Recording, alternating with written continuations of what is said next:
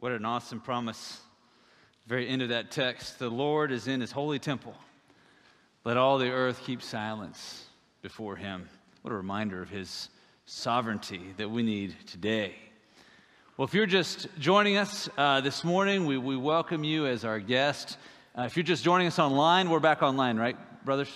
Um, if, if you're joining us online, maybe for the first time, um, we have been going through the book of Habakkuk for the last two weeks. We're right now in, in, uh, ver, uh, in, in, the third week of a five week journey or study through this, uh, through this book of the Old Testament. And just to give you a, a brief recap, um, the, this, this story or this book opens with Habakkuk, a, a little known prophet, calling out to God and saying in the verse, first four verses of, of, of this book, of chapter one, God, where are you? Um, how long will you be silent? How long will you not see or listen? How long will you allow the wickedness, specifically the injustice and the, the violence in my society, that would be in Jerusalem, to continue unanswered? And God answered him in verse 5 through 11. God said, Yes, I have been watching, and I've seen everything. And don't worry, my hand of judgment is coming at the tip of the sword of the wicked Babylonians. And they're coming just to devastate your city and your country. And God even goes on and describes their war machine. Well, that's not exactly what Habakkuk had in mind. And so he responds with his second complaint, which is the remainder of chapter 1. You can see it in, starting in verse 12 in which Habakkuk changes his tune a bit. And he says, Wait a minute, God, how can you be just and allow people who are far more wicked than we are to come and be your instruments for judging us? And so we looked at the beginning of God's answer to Habakkuk last week in, in the first four verses, um, actually, verses two through five of chapter two, in which God told Habakkuk that his plan is certain his plan is just, and his plan is consistent.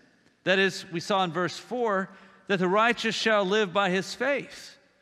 In, in Habakkuk's day, that meant that though the, the, the righteous man may not fully understand God's providence, the way he is to survive spiritually and, and physically, but spiritually, is to walk by faith in God's revealed plan.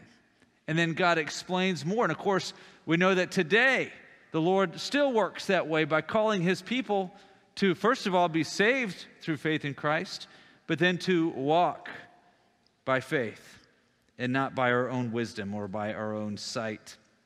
So today we're going to look at God's uh, continual revelation here that he told Habakkuk to write down. And we're going to see in verse 6 through 20 the five woes that God gives against Babylon or the Babylonians. In other words, God is saying, Don't worry, Habakkuk. I'm going to use them sovereignly as my instruments of justice against your sin, the sin of your people, but they're going to get theirs too. And boy, will they. Uh, and we see this with God's five woes of displeasure. Now, first of all, the good news here, okay, there is a lot of judgment in this text, but the good news is that we see here that God is sovereign, that one day he will indeed judge the wicked, and one day he's going to recreate the earth. For the earth will be filled with the knowledge of the glory of the Lord as the waters cover the sea. And I look forward to, at the very end of this sermon, kind of coming back to verse 14 and for us to consider what does that mean and how we live our lives today. But first, the five woes against Babylon. And I invite you inside, if this is helpful for you, uh, I've included some sermon notes inside your bulletin this morning. Usually I leave blanks. Um, uh, this morning I forgot to actually delete those blanks. So, hey, you get a little help. Hopefully that'll help you just focus right up here, right? Um, so, the five woes against Babylon. What's going on here is God is specifically answering Habakkuk's cry for justice. He's saying that he will indeed hold the wicked Babylonians to account. And here we see in these five woes proportionate retribution. the principle of proportionate retribution from God to the Babylonians for their sins. Now, before we move on, proportionate retribution from God is a concept that, if we're honest, we probably struggle a little bit in our culture with. And the reason for that is we have become accustomed to cheap grace. I read an article a couple days ago uh, uh, on the Gospel Coalition by a pastor named Joe Carter who was discussing recent cases of sexual abuse a number, uh, uh among a number of prominent Christian leaders. Uh, something that's just been devastating to the witness of the church. Uh, he was actually, his specific article was about some of the allegations that have come to light recently against Ravi Zacharias, um, just heartbreaking stuff. And, and so, as he's diving into that at the end of the article, Joe Carter talks about the attitude of entitlement and the culture of a lack of accountability that, that has kind of taken place in a lot of the church and in a lot of Christian organizations. But then he writes this undergirding both of these flaws, that would be entitlement and lack of accountability, is a foundation of cheap grace. And then he goes on and quotes Bonhoeffer, who wrote, Cheap grace is the preaching of forgiveness without requiring repentance, baptism without church discipline, communion without confession, absolution without personal confession. Cheap grace is grace without discipleship, grace without the cross, grace without Jesus Christ living in living and incarnate, end quote from Bonhoeffer. Now, here's what I, I, I want you to remember from Joe Carter. He then writes The denial of cheap grace in our words and the acceptance of cheap grace in our actions is one of the most fundamental aspects of American Christianity. I'm just going to read that one more time because I want you to stop and think about it, okay? Think about not just other people, but think about us and ourselves and how we live when no one else is watching before a holy God. Okay? The denial of cheap grace in our words, I believe we would all agree with Bonhoeffer. And the acceptance of cheap grace in our actions, well, God will forgive me, is one of the most fundamental aspects of American Christianity. So, as we go through these five woes, we need to remember that yes, God will proportionally judge the wicked Babylonians for their violence, their arrogance, and their injustice. But He will also judge us if we engage in similar patterns of sin. So, let's watch out for ourselves and let's be quick and eager, even, to confess any seeds of these Babylonian sins that might be germane in our own lives. So let's look at the first one. The first woe. And, and that is the, the plunderer will be plundered. Verse 6 through 8. God says, Shall not all these take up their taunt against him with scoffing and riddles for him, and say, Woe to him who heaps up what is not his own, for how long? And loads himself with pledges. Will not your debtors suddenly arise and those awake who will make you tremble? Then you will be spoiled for them because you have plundered many nations. All the remnant of the peoples shall plunder you for the blood of man and violence to the earth, to cities and all who dwell in them. Now, now at first glance, it might seem like the sin here at issue was that of foolishly taking on debts and you almost have this picture here of, of debtors, you know, like going out there and, you know, borrowing 5,000 bucks from a gangster. And, you know, uh, let me tell you something, little Vito. If you don't pay me back in three weeks, I'm going to stick your head under the water three times and pull it up twice, if you know what I mean. That, that kind of stuff, right? But, but actually, the more you look at it, the, the woe is actually specifically for warmongering. The, the Babylonians plundered nations and they shed blood and ravaged cities and, and even landscapes. Interesting here, God's concern for his earth in order for them to build their wealth. And so we see in verse 7 that, that God will one day, though he's patient, boom, suddenly judgment will come one day. God will turn the tables. That's why those who have been oppressed by Babylon are invited to join in the taunt against Babylon. Specifically, you see him used. That word him is talking about the king of Babylon. And by representation, all of those people that he leads. Okay? So God says that he will, the king of Babylon, and the Babylonians will in turn be plundered by the nations, specifically by the remnants of the peoples that he oppressed. So, in a sense, they're going to be like the, the, the, the, gangsters, and the king of Babylon is going to be little Vito.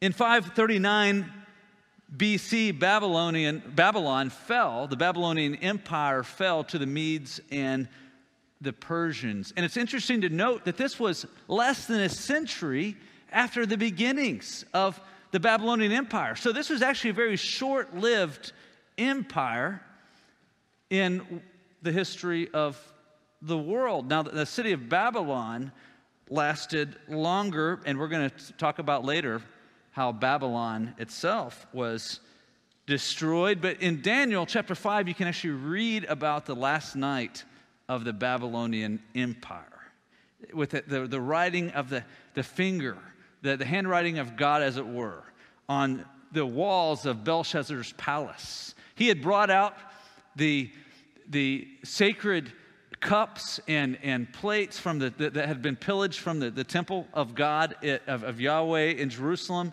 And, and they were having a, you know, a drunken feast to all these pagan deities with them. And that finger wrote on the wall, and Daniel was brought out to interpret. And we read at the very end of chapter 5, verse 30 of Daniel, that very night, Belshazzar, the Chaldean king or the Babylonian king, was killed. And the man who took his place, who conquered the Babylonian Empire, was Darius, who was not a Babylonian, he was a Mede. He was the son of Cyrus the Great, that Persian emperor and conqueror, and he took over the kingdom. So at that point, the Babylonian Empire fell and then later went through uh, cycles of, of destruction. Well, Dr. O. Palmer Robertson um, Old Testament scholar, uh, really, I thought, uh, applied this section well that the plunderer will be plundered to our own lives. Here's what he, here, here's what he wrote The message of reciprocal judgment should sober up the sentimental outlook of modern civilization. If, if each person exacting excessive interest of debtors would consider that in the dispensations of God he shall receive price, precisely the same treatment he inflicts he might be led to repentance. If politicians and commanders of military forces accustomed to functioning in brutal, ruthless fashion would understand that they and their people shall one day receive the same treatment at the hands of those they oppress, a genuine crying to God for mercy in a context of repentance might become more frequent. While the mills of God may grind slowly, they grind exceedingly fine. For the plunderer will be plundered. Second woe is that the eagle's nest will be brought down. Look at verse 9 through 11. Woe to him who gets evil gain for his house, to set his nest on high, to be safe from the reach of harm. You have devised shame for your house by cutting off many peoples. You have forfeited your life. Now, some of you know that the eagle's nest was the name, not the German name, but the name that everybody else called a Nazi stronghold that, that stood on top of a mountain overlooking a uh, beautiful town of Berchtesgaden in, in the southeastern uh, area of Bavaria, Germany, right along the border of Austria. Uh, looking over Lake Königssee, just a beautiful place, but it was a place that, that Hitler visited at least 14 times, built by the Nazis up on a mountaintop, uh, unreachable by the enemy, so they, so they thought. And, and today, it's a cafeteria. And if you show up, the, the, the, maybe some of you have been there, they don't really like to talk about it a whole lot. It's just a cafeteria with a beautiful view. You know, the, but the idea here was uh, to, to build a house above the reach of all enemies. That's the picture we have here, right? The idea might be of like a, maybe, maybe you think of like a mafia don or, or like a drug kingpin, maybe down in, in Latin America, you know, with this beautiful house, right? Uh, with, with fine furniture and art, and even maybe a, a semblance of grace. Maybe there's somebody playing a harp you know, and someone's serving drinks, and if you're his guest, you get to pretend to live in this great civilized manner. And yet, it's been built on the back of oppression and, and wickedness, right? You know, the money for everything has come from, from enslavement of people to drugs and the oppression of farmers and communities. And, and it's guarded by walls and watchtowers and guys with with assault rifles, right? You, you, we've all seen the movies, right? And so the idea here is, is that, you know, of, of trying to build a place that your enemies can't touch you. And, and oftentimes, uh, the end of these guys is violent. Verse 10 says, This kind of eagle's nest was built by the Babylonians by the cutting off of many people. Then we, we see a very interesting um, analogy here uh, in verse 11.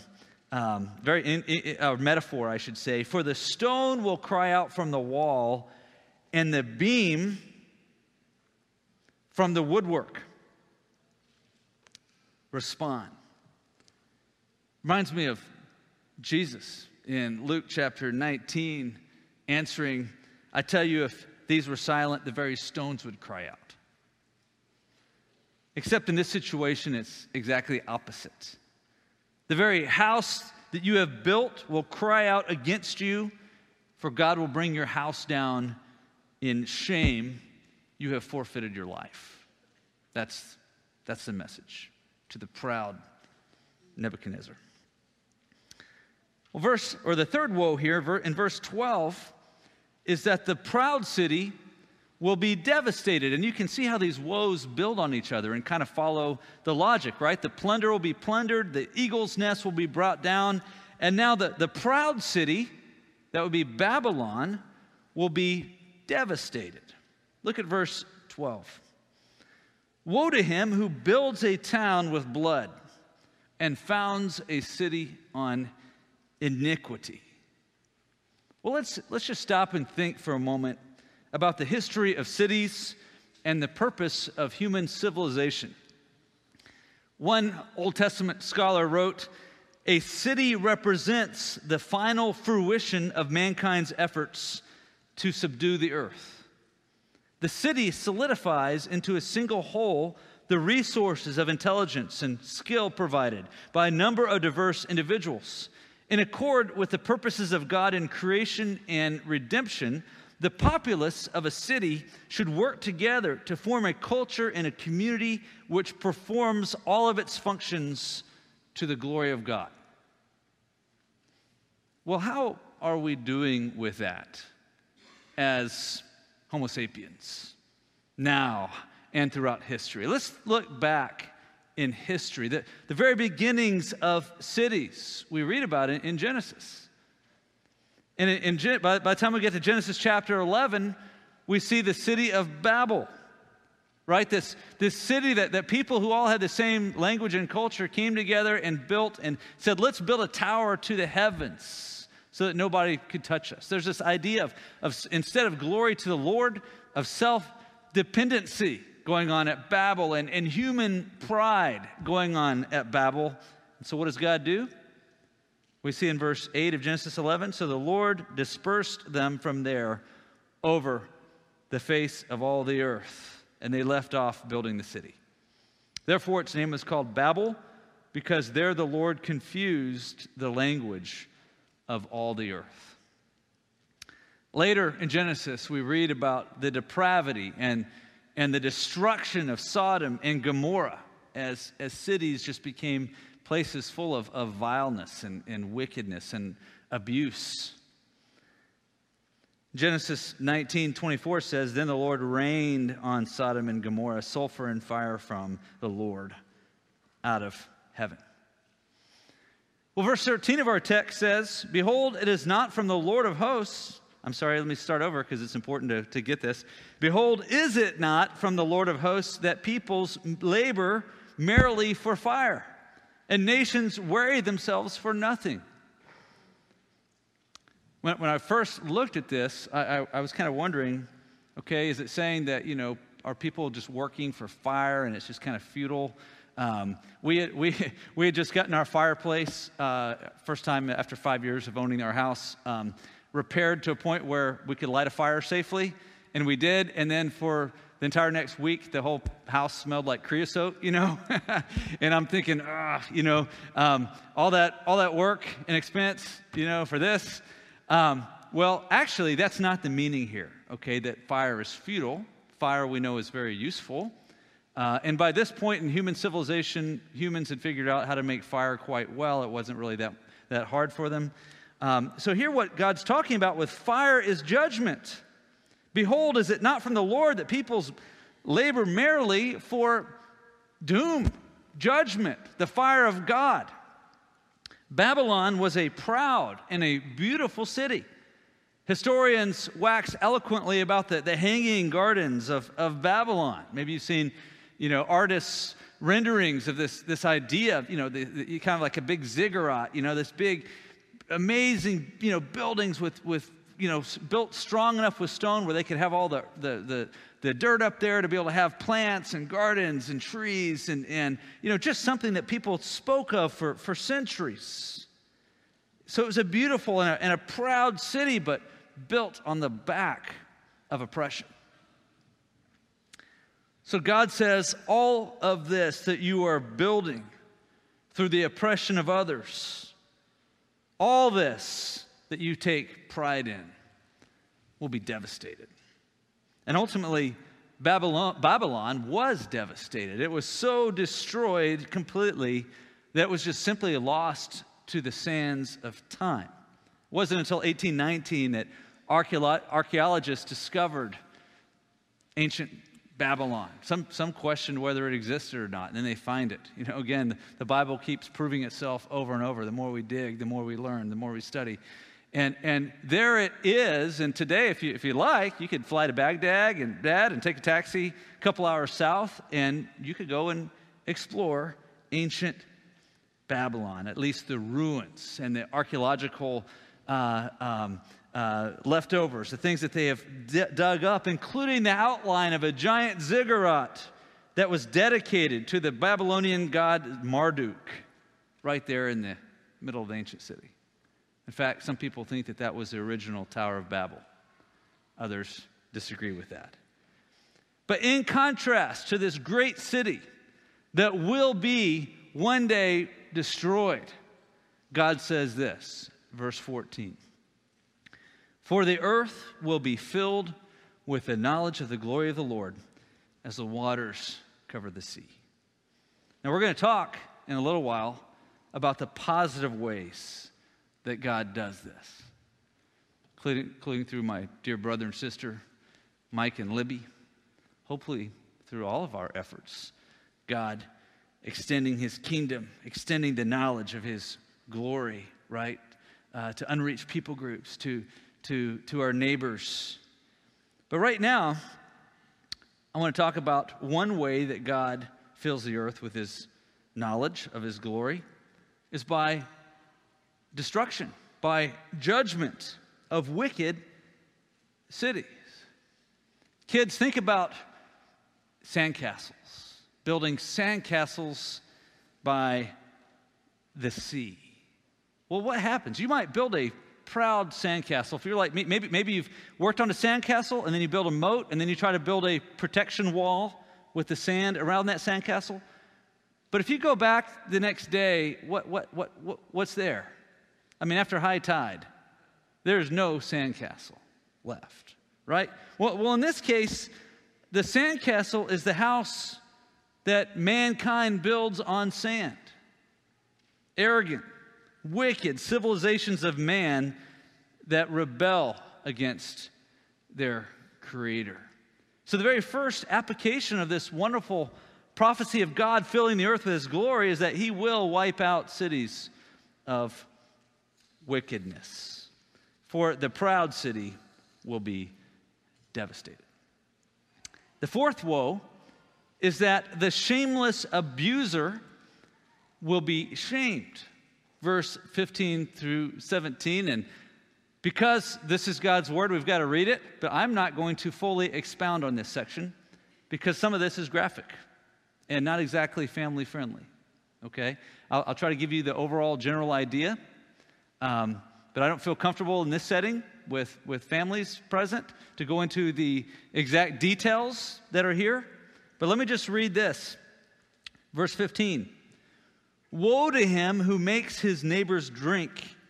You pour out your wrath and make them drunk in order to gaze at their nakedness. What we see here is a description of abuse, even sexual abuse going on here. Making neighbors drunk in order to gaze on their nakedness. Now, there were implications when you study the, this phrase here throughout the Bible of, of what that means.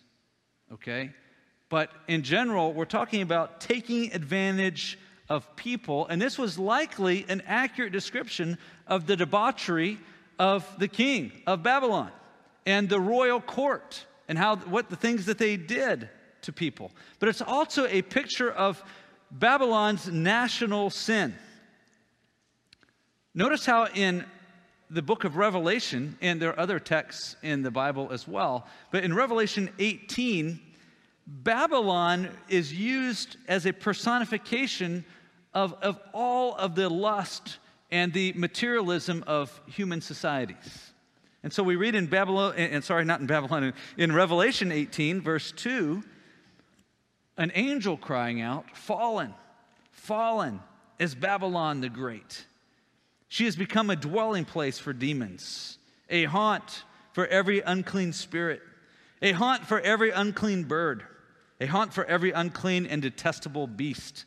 For all nations have drunk the wine of the passion of her sexual immorality. And the kings of the earth have committed immorality with her, and the merchants of the earth have grown rich from the power of her luxurious living. So, Babylon, the whole culture, is a picture of sexual depravity and the abuse of people, the strong using their power to prey upon the weak, people taking advantage, manipulating, even getting people drunk to do terrible things to them. Sadly, we've seen plenty of that in our own culture, have we not? But Babylon was also a picture of violence, not only against human beings made in God's image, but against God's creation. God loves his creation. Look at verse 17. The violence done to Lebanon will overwhelm you, as will the destruction of the beasts that terrified them. For the blood of man and violence to the earth, to cities, and to all who dwell in them. Now you may wonder, okay, why, why are we talking about Lebanon all of a sudden instead of Jerusalem, right? Well, throughout the Old Testament, especially in wisdom literature, we see that the Jews often waxed poetically about Lebanon. Be- it's like a garden. The beauty of Lebanon, particularly her tall cedars, the, the ancient cedars of Lebanon. The best thing we, we have, you know, close to that would be like maybe the giant sequoias and the redwoods of California, right? These towering pictures of God's amazing creation here. And yes, Lebanon was not technically in Israel, it was north of the border, but it might be kind of like the way Texans look at Colorado, the mountains. You know, you get a bunch of Texans who just came back from a ski trip, and they might talk about Northwest Texas. Okay, that was kind of the idea here. Okay, so so here we see God's displeasure in the indiscriminate destruction of his creation. There were there are annals of Assyrian and Babylonian kings bragging about their ability and their power to take their chariots up to Lebanon and with axes to destroy the, the cedars of Lebanon. I think that's kind of what this, this prophecy is getting at here. This, this woe is getting at. God's displeasure at, at human beings wantonly destroying his creation. We see here specifically the animals brought out, along with humans. The, the Babylonians destroyed cities and they scorched the earth. And so, what we see here is that God will shame the shameless abusers of people and creation. Now, before we move on to the next woe, I, I want you to just compare, and I've put this in your, in your notes. Compare here verse 14 and verse 16, if you will. Look at verse 14 and 16, and I want you to think about, I've got them boxed in in my, in my, in my copy of the word, the words filled and glory and cover. So compare the glory of the Lord in verse 14. For the, for the earth will be filled with the knowledge of the glory of the Lord as the waters cover the sea. And compare that, the glory of the Lord, with this prophecy of Babylon's shame in verse 16, what God's going to do to Babylon. He writes, verse 16, you will have your fill of shame instead of glory. And then at the end, he says, The cup of the Lord's right hand will come around to you, and utter shame will come upon your glory. Another translation would be, Utter shame will cover your glory. So it's the exact opposite of verse 14. One day, the earth will rejoice, it will be full of the glory of the Lord as the waters cover the sea. But for Babylon and all who drink of her wickedness, they will be instead filled with shame. They may seem to have glory right now, but they will be filled with shame, and utter shame will cover their glory. Let's remember that as we look at human civilizations and societies, that one day, truly, the earth will be filled with the knowledge of the glory of the Lord as the waters cover the sea. And then finally, our fifth woe, we see that the worthless idolatry of the Babylonians, and frankly, all of humanity, will be silenced. The worthless idolatry will be silenced. Verse 18. What profit is an idol when its maker has shaped it? A metal image, a teacher of lies. For its maker trusts in his own creation when he makes speechless idols. Woe to him who says to a wooden thing, Awake, to a silent stone, Arise. Can this teach? Behold, it is overlaid with gold and silver, and there is no breath at all in it. Now, here is one woe that clearly we don't need to worry about. We're much too sophisticated to ever prostrate ourselves before an idol, right? Not. I see Billy Moore here shaking his head. No, um, idols of the heart. Let's consider one example of idolatry that's rampant in our culture. That would be the, the sin of envy, right? The, the sin of envy. Think about envy, wanting what is not yours, some, something someone else has. How, how many of our politics today are shaped by envy. How many of our commercials appeal to envy to make money? Dr. Robertson mentions, reminds us that Ephesians 5 tells us that covetousness or envy is idolatry. It actually says that covetousness, which is idolatry. Okay, here's what he writes about this. Whenever a person's desire looks to the creature rather than to the creator, he is guilty of the same kind of foolishness as idolatry. An insatiable desire for things not rightly possessed assumes that things can satisfy rather than God Himself. Whenever a person sets his priorities on the things made rather than the maker of things, he is guilty of idolatry. Did you catch that? What will it take? Someone asked Howard Hughes, I believe, to make you satisfied? a little bit more. Ancients thought that they could create images that had spiritual beings behind them to control through worship. Okay, so these people weren't, they were knuckleheads, but they weren't completely stupid. All right, they didn't think that because they, you know, took a piece of wood and carved a, you know, a little statue that, that they had created a, you know, a living, um, um, powerful God. What they believed was that that could connect them to some kind of a spirit, right? Some kind of a, a God that they could then manipulate to doing their bidding. They may worship it, they may serve it, but that God somehow then would have to um, serve them, protect them, bless them, you know, uh, uh, curse one of their enemies. This is what's going on today around the world in, in cultures that embrace animism and, and Hinduism. It's the same thing. And so the question is all right, are we guilty today of trying to recreate a God in our own image who will serve us? kind of heavenly Santa Claus that we can manipulate. A best friend, Jesus, who is not coming in the clouds in judgment.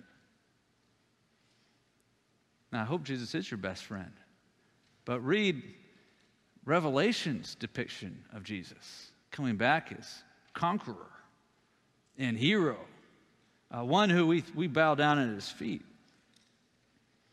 Well, verse 20 says, but the Lord is in his holy temple. Let all the earth keep silence before him. That's the end of these five woes. That is the, that is the response to idolatry. The Lord is in his holy temple. Let all the earth keep silence before him. I look forward next week to talking about how this very vision and this very speech from God, particularly verse 20, changes the prophet Habakkuk from a man questioning God's justice and his goodness and the way he operates to a man who worships God. How should this affect us? Well, you know, I hope it brings you comfort. Things may not look right, fair, or just to us now, but let's remember that God is sovereign over history and that he will indeed achieve his purposes. Psalm 46 6 says, The nations rage, the kingdoms totter, he utters his voice, the earth melts. That's the final end of it. Now, the American church, I believe, undervalues today the justice of God. But God's justice and his holiness are prerequisites for truly understanding the gospel of Christ. A just and a holy God demands retribution, proportional retribution for sin. This is not often talked about today in our, in our, in our culture, in our churches, um, from our pulpits, but the doctrine of hell it is not a popular doctrine. It's not something I like to think about uh, because I love people. But hell is proportionate judgment. Many people struggle with that. How can eternal punishment be proportionate for a temporal amount of sin? But the, the, the deal is, our sin is against an eternal, holy God. And so that is why there is good news against that backdrop. That is why the gospel is essential and why it is good and how, why it is the only hope for all of humanity and why it is truly the good news that Jesus Christ died on the cross to satisfy the justice of God that our sins demand. Because when I choose to sin, though I might not fully recognize it, I am rebelling against an eternal, holy God. I hope as well that thinking on God's justice will help you see the uh, necessity and the beauty of the gospel, but also that it will bring comfort to you. The, the wicked will not always prosper. Wicked will not always prosper. I, I'm thankful that we live in a culture that has still been so influenced by Christian principles that often we see the wicked not prospering in our culture. Meaning, for a time, wicked men or women will get away with oppression, but generally, and not always, but often they are brought to justice in our culture. But one day this will be complete. One day the wicked will not prosper. One day God will make all things right. So let's conclude our time by thinking about the promise that we see here of hope in verse 14. For the earth will be filled with the knowledge of the glory of the Lord as the waters cover the sea. Well, I look forward to that day. When is it going to happen? And, and in a sense, it already has. But in another sense, it hasn't yet fully happened. Why do I say there's an already aspect to this promise, that the earth will be filled with the knowledge of the glory of the Lord as the waters will cover the sea? Well, the way in which it has, this prophecy has already happened is that God did indeed wipe out the wicked Babylonians. The Babylonian Empire is no more. Neither is the wicked Assyrian Empire or countless other wicked nations and regimes. Recent examples would be the Nazis and the Soviets, who were guilty of the national sins of Babylon. So, in that sense, we have seen a fulfillment of this prophecy. In a positive sense, we've also seen the knowledge of the glory of Yahweh and the gospel of Jesus Christ moving from not just a small sliver of land in the ancient Near East that we call Israel, okay, not just being contained there, but, but today this knowledge has moved into every geopolitical nation on earth. There, there's not a country as we define it by lines drawn on a map where you will not find churches. Now, in some of these places, they're small and there's very few of them, and, and they're, they're, you know, house churches, they're underground. But there are believers covering the map. Praise be to God. Now, when we think about what the scriptures mean when it says nations, okay, in, in the New Testament, we think of the Great Commission, Jesus sending his disciples out to all the nations. That word in Greek is ethnos. Okay? In, in the, the, in the, Hebrew word might better be translated something like peoples or, or families, right? People groups. Well, missiologists tell us today that there are about 12,000 biblical nations or people groups scattered among the earth. They may not be exactly right, but that's their best estimate. Okay? And, and today, around 9,000 of them could be categorized as reached. I mean, the gospel is living. There are churches that have the capability to, to, to broadcast the gospel such that the majority of people can hear it if they want to. Well, praise God for that. I mean, talk about a fulfillment of prophecy here, right? And yet, it hasn't completely been reached because there's still 3,000 of these. And, and many of these are just like the, the, the, the people group that our friends are headed towards right? Uh, small, fewer than 10,000 of them. Uh, there's around 3,000 of these smaller groups of people that we call unengaged, unreached people group. So there's a not yet aspect to this prophecy, it hasn't yet fully been fulfilled.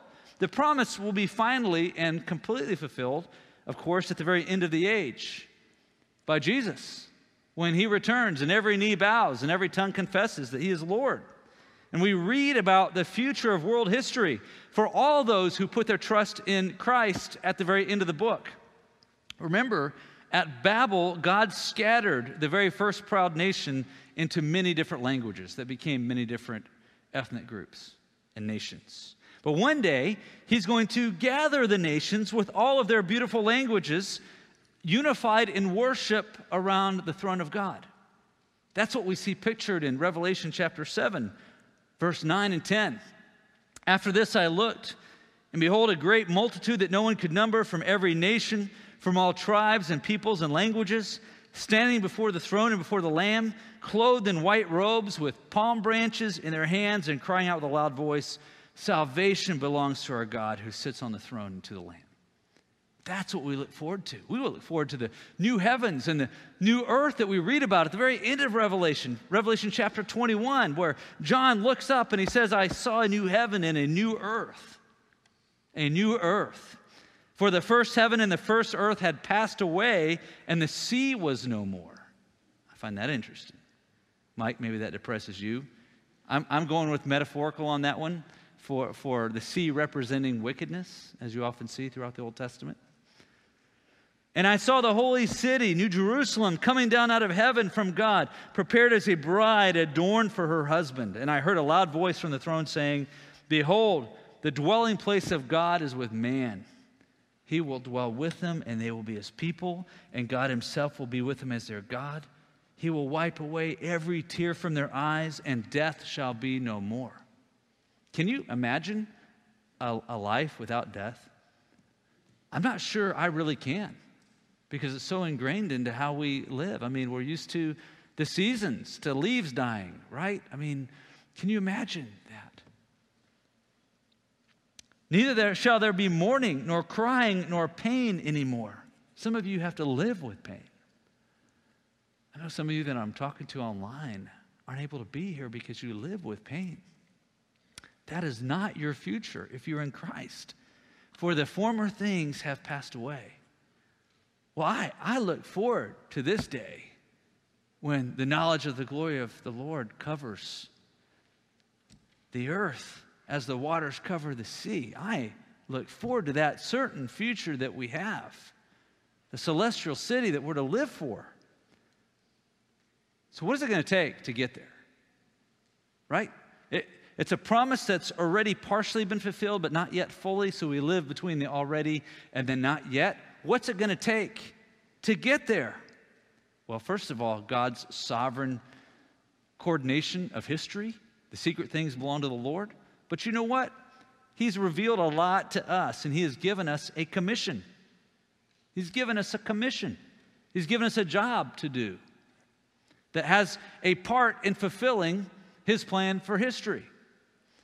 Jesus said in Matthew 24 14, and this gospel of the kingdom will be proclaimed throughout the whole world as a testimony to all nations, ethnos, people groups, to all people groups and then the end will come. That's what Jesus said. And so we have a role to play, brothers and sisters, in world history, and it's not making prosperity and comfort our God.